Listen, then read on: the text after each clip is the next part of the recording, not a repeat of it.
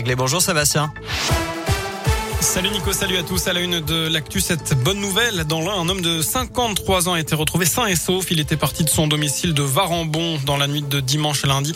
Le quinquagénaire était parti à pied. Un appel à témoins avait été lancé par la gendarmerie.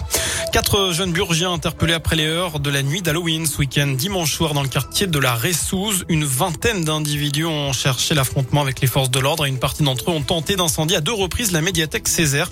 En vain, euh, mercredi dernier, une poubelle avait été enflammée à proximité et trois caméras de vidéosurveillance avaient été détruites. Les quatre suspects étaient toujours en garde à vue hier soir. La ville de Bourg devrait porter plainte dans les prochaines heures. Et puis je vous rappelle que les pneus neige sont désormais obligatoires dans les départements montagneux. Une partie de l'un est concernée depuis hier. Et quatre pneus neige ou doivent être obligatoires ou alors il faut détenir des chaînes dans le coffre du véhicule pour éviter d'être bloqué en cas de chute de neige. Pour autant, le gouvernement a annoncé une tolérance d'un an, pas de sanctions pour l'instant. Dans le reste de l'actu, la mise en garde du ministre de la Santé, une nouvelle vague épidémique est possible cet automne. C'est ce que dit Olivier Véran. Le taux d'incidence au niveau national est en hausse de 11% sur la dernière semaine avec une légère hausse des hospitalisations aussi.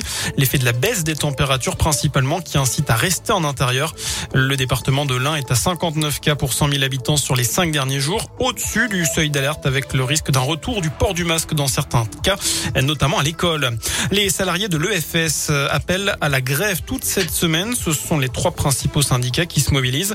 Ils réclament des hausses de salaire prévues dans le cadre du Ségur de la santé pour les hôpitaux et les maisons de retraite, mais pas pour les établissements français du sang. Un coup de pouce à la jeunesse. Emmanuel Macron annonce euh, tout à l'heure, il l'a dit ce matin, le lancement du contrat engagement jeune au 1er mars. Une aide jusqu'à 500 euros par mois pour les moins de 25 ans sans emploi ni formation depuis plusieurs mois. En échange, 15 à 20 heures par semaine de formation ou d'accompagnement. Alors, est-ce que c'est une bonne idée? C'est la question du jour sur radioscoop.com. Vous avez jusqu'à 19h pour répondre sur notre site internet. En bref, euh, le procès des attentats du 13 novembre 2015 à Paris. La parole est de 14 accusés. Le tribunal se penche sur euh, leur personnalité, leur parcours ou leur passé judiciaire. Que vont faire et dire les évêques de France après le choc du rapport Sauvé sur les violences sexuelles au sein de l'Église? C'est aujourd'hui que débute l'assemblée plénière des évêques de France. Elle doit se prononcer sur les 45 propositions du rapport. Les associations de victimes demandent réparation. Pour rappel, le rapport Sauvé estime à 330 000 le nombre de victimes d'abus sexuels dans l'Église depuis 1950. On passe au sport du basket. La Gielbourg est en plein doute après la défaite de ce week-end à domicile face à Gravine Dunkerque. Cinquième revers de suite, toute compétition confondue pour les Indinois qui jouent en Eurocup ce soir.